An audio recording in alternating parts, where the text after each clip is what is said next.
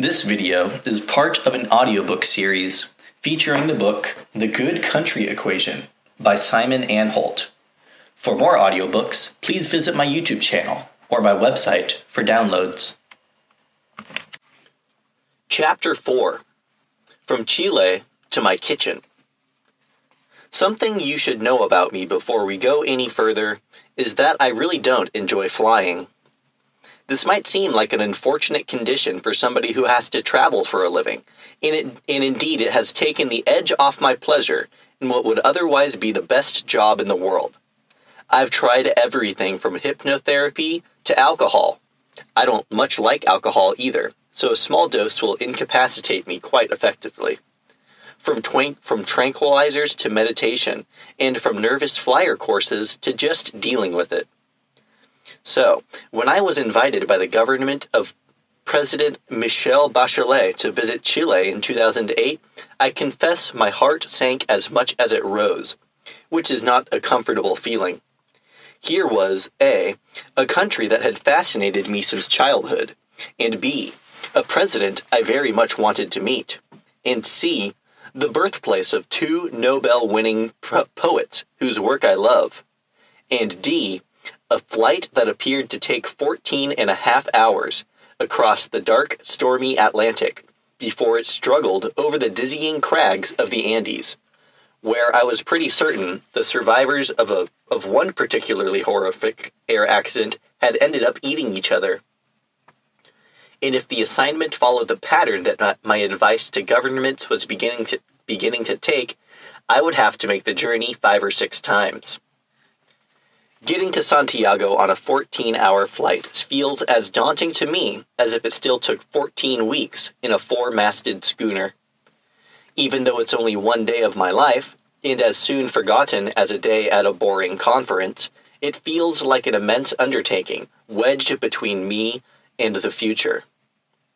Part of the problem with airplanes is that it's so transparently obvious that the whole performance is a physical impossibility and the only plausible scientific explanation for why this vast metal can full of people manages to stay suspended in thin air is that everybody expects it to.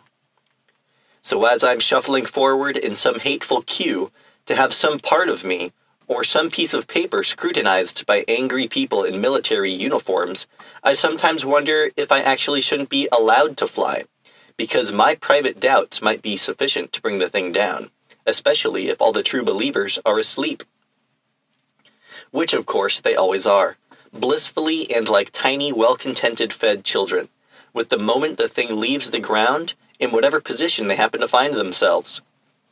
I, on the other hand, am incapable of sleeping on airplanes. I could be weeping with exhaustion after 24 hours of flying and still be completely unable to lose consciousness, even on one of those fully flat beds. Bad idea to be strapped down in a supine position in pajamas when your time comes. I must keep looking out of the window just to make sure that the engines aren't on fire and that there are no guided missiles heading toward us from an angle that the pilots can't see, assuming that they're both alive and conscious.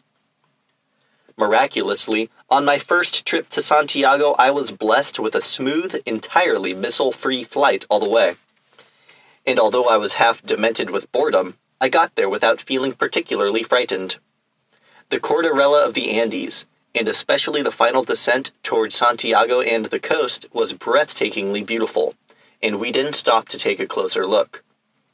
I still remember the beautiful air, the beautiful blue calm, the sense of blissful stability and repose when I finally reached my hotel bedroom high up in a modern block in the lovely sunny Santiago afternoon and slept off my anxious exhaustion between clean white sheets and the reassuring murmur of the traffic far below. Which way for Chile?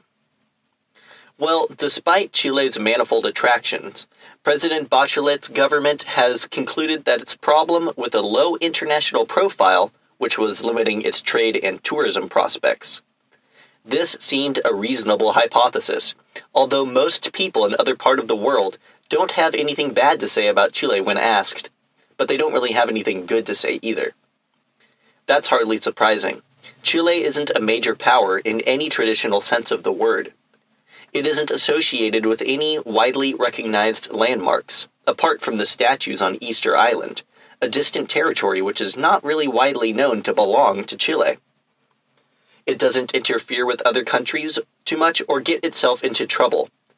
It has always ranked between 35th and 39th on the NBI, just clear of the 10 or so countries which are always on the bottom of the list, because people know they don't like them, but well below the 20 or so countries at the top that people know that they do like. It's a country that they just don't know much about or think much about. And the consequence is that of that is that Chile ends up being saddled with a generic Latin American image. This is what happens to countries that aren't themselves well known, but inhabit a region with a particular image. They have to shoulder the burden of that region's image, good or bad, appropriate or not. This is a huge problem for less well known countries in the Middle East, Africa, and Latin America, and a huge advantage for less well known countries in Scandinavia and Western Europe and to a lesser extent, the Caribbean, the Pacific, and Southeast Asia. For Chileans, who, with some justice, like to think of themselves as rather calm, highly civilized, efficient, and well organized, their nickname is Los Ingleses de Sudamerica, the English of South America. It is distressing to be branded as chaotic, violent, corrupt brigands whose veins are pullulating with boiling tropical blood. Yes, they will protest vigorously when their sense of justice is offended. But, say the Chileans, this is the exception that proves the rule. A recent survey reported that the average U.S. citizen's primary association with Chile was coffee, a commodity which is hardly grown there, except for a few boutique organic plantations. In fact, Chileans are themselves among the few Latin American populations who prefer to drink tea. But whenever a government tells me its country has an image problem, my immediate suspicion is that it is referred pain. There's usually only one country or one reason why a country thinks it has, or actually has, an image problem, and that's because it has a reality problem. It hasn't found its wider role or task or purpose in the world. It doesn't really know why it exists for people outside its own population, and that's why no one else knows. It wants to be seen for something other than it is, but when it doesn't like its own reflection, it blames the mirror. Public opinion may, see, may well seem cruel, but at heart it usually only consists of reality, with a certain amount of distortion and inertia. The people of the world don't attend secret meetings, which carefully chosen countries aren't invited, and then decide how they are going to deliberately misunderstand those countries. They do hear and see what all countries do, and more often what they fail to do, and reach their own conclusions. Toward a strategy. After meeting several hundred people around the country and digesting quantities of books, films, poems, plays, and research about Chile's people, its history, landscape, economy, politics, and society, I began to form the conclusion that their real problem was that they had the wrong profile, one which didn't suit their current national psyche at all. The Chilean government believed that Chile was widely but ignorantly perceived as a poor country in a troubled region, failing to achieve the standards of peace, prosperity, and stability that Anglo American capitalism and democracy recognize as the hallmarks of success but in reality, they were judging themselves and allowing themselves to be judged by the standards of a system that they had already started to supersede without fully realizing it. In fact, they were moving rapidly into a post Washington consensus world where they were already in advance of many other countries, including some respects of the United States, whose good opinion they valued more than any others. It is hardly radical to challenge the idea that happiness and economic wealth are synonymous. In fact, Adam Smith, the father of economics and arguably of capitalism, challenged it himself. In one of his less cited works, The Theory of Moral Sentiments, he describes great importance to the role played in society by justice and other moral virtues that run counter to the spirit of pure self interest. The irony in all of this is that many of the virtues and assets which, which Chile, like many other developing countries, is rushing to discard because they seem irrelevant to the struggle for modernization and growth are precisely those virtues and assets which the first world is finally learning to value, most as it begins to understand Adam Smith's point. Its respect for and closeness to traditional cultures and values, its respect for and closeness to nature, strong family and societal cohesion, a real sense of the poetic in daily life a respect for and closeness to the indigenous population, a sense of history, and a respect of culture and learning, and particularly for those values that Chileans so often identify as distinctively Chilean civility, courtesy, calm, high standards in public and private life, prudence, and wisdom. What's so interesting about this list is that some of its elements are classically regarded as left wing values and others as right wing values. And yet, to me, it all seems to hang together perfectly harmoniously without any obvious contradictions.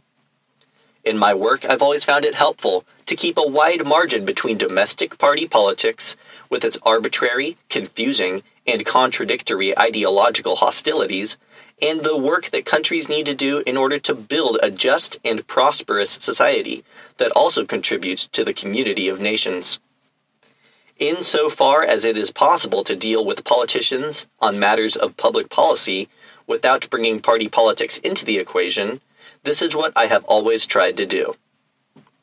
One of the great benefits of globalization and the rapid transformation of the world from global battleground to global marketplace is that it enables smaller countries to find a profitable niche and compete on the basis of their cultural, environmental, imaginative, and human qualities, rather than on their ability to harm others. We live in an age which, for the first time in history, provides real opportunities for countries like Chile if those countries can play by a different set of rules than those laid down by the great powers of the past. This, I began to feel, is the central dilemma of modernity. Can a smaller or poorer country enjoy the benefits of economic growth without losing its identity? The loss of identity isn't merely an unfortunate side effect of growth. For smaller countries, identity is the indispensable means by which they will achieve growth. Countries that aren't powerful need to be interesting. They need to exercise attraction if they cannot exercise compulsion and the source of that attraction can only be their unique individual identity their culture, their history, their land, their traditions, their genius, and their imagination. And luckily, all countries are interesting. That's in the nature of human commodities and human culture. This is what Professor Joseph Nye, a political scientist at Harvard University, refers to as soft power, as distinct from hard power, military or economic, that enables traditionally powerful countries to force their will on others. None of these challenges, of course, is unique to Chile. At this point in history, they will be familiar and relevant to many countries, particularly to those in urgent need of economic growth. So it was clear that if Chile could demonstrate that it was willing and able to navigate these complex issues with courage and imagination, it would be doing important and valuable pioneering work on behalf of its peers around the world. That felt like a natural leadership role, and, incidentally, the kind of behavior that over time tends to result in a higher profile and positive international reputation. Startup Chile is a good example of the way this can work.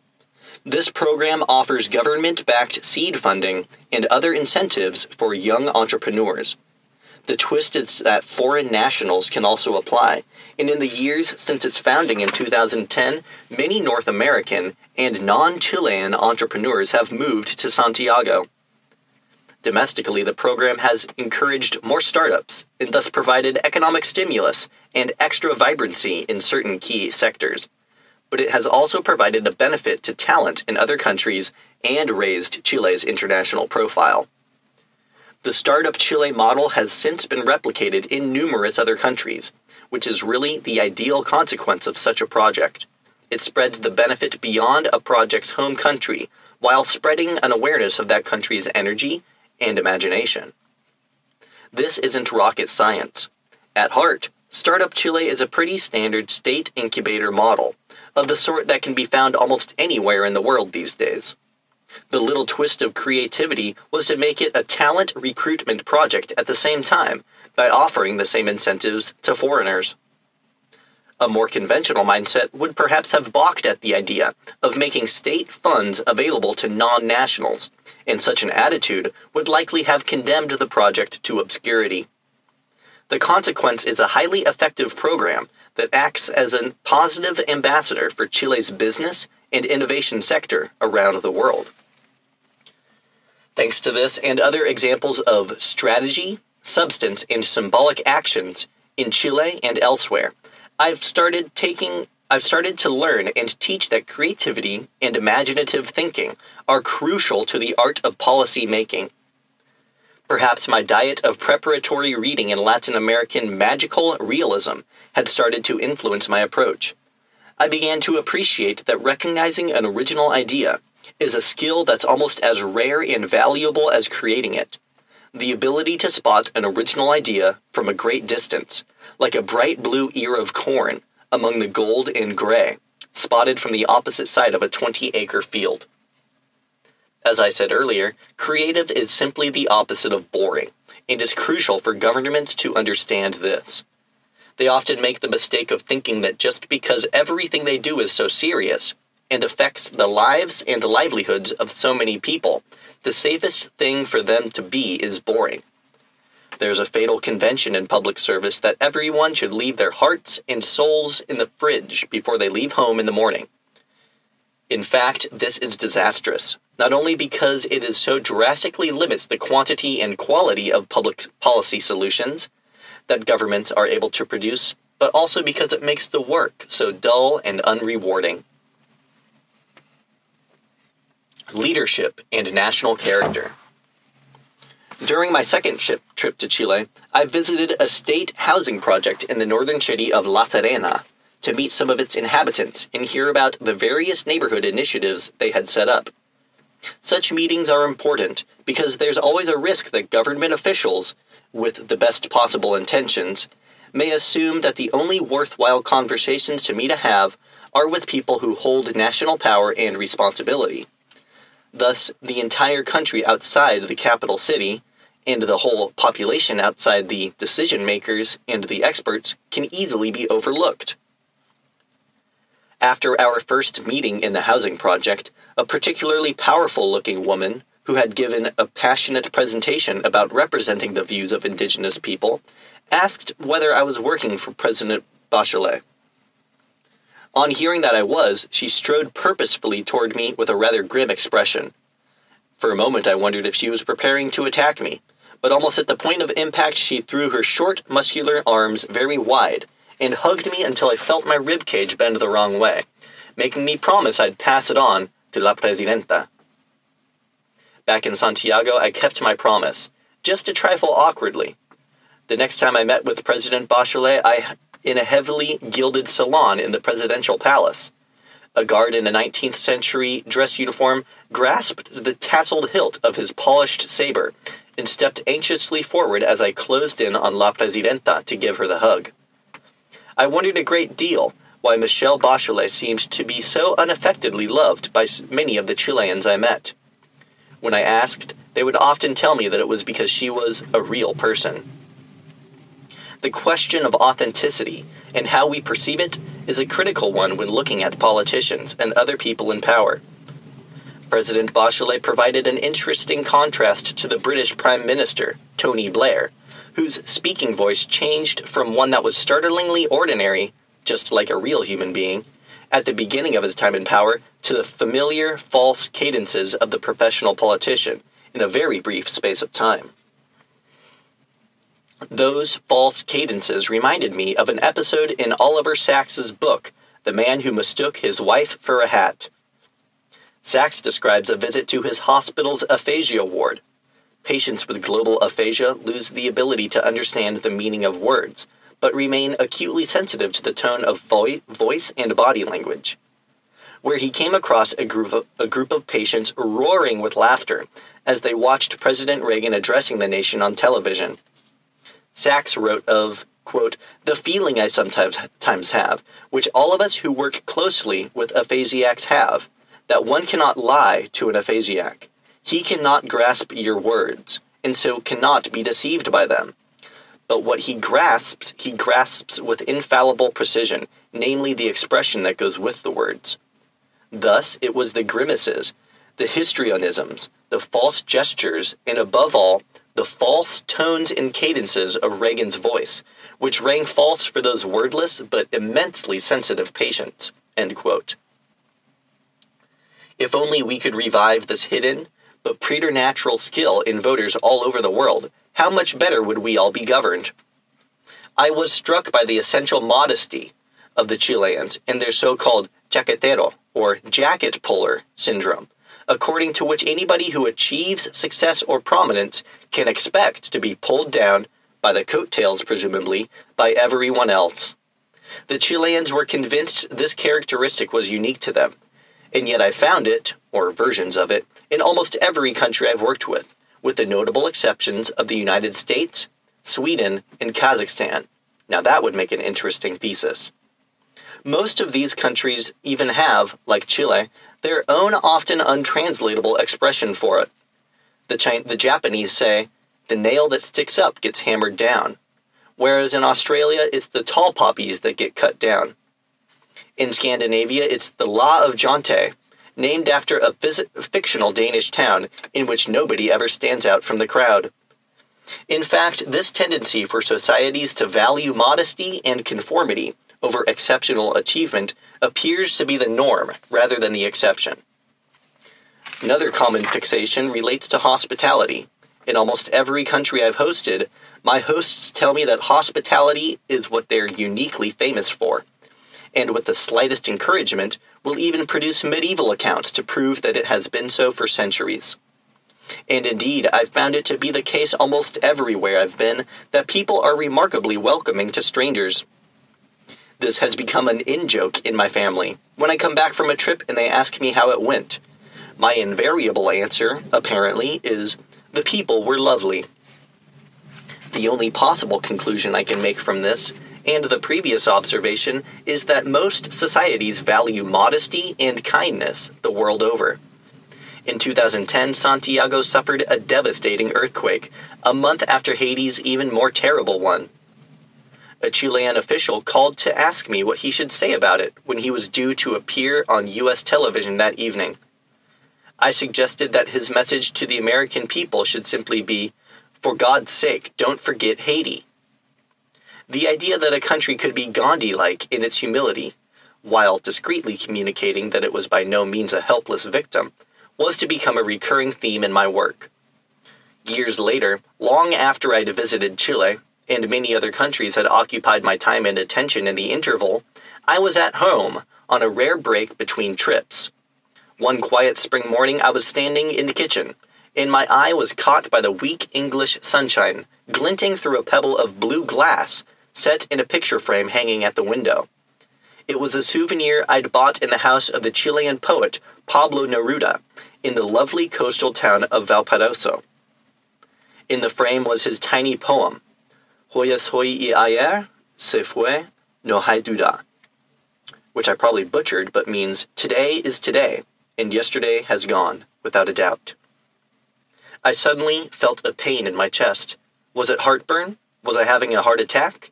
No, it was just an emotional, but strong enough to feel physical. I missed Valparaiso. Thank you for watching. Please like, subscribe, and visit my channel for more exciting content.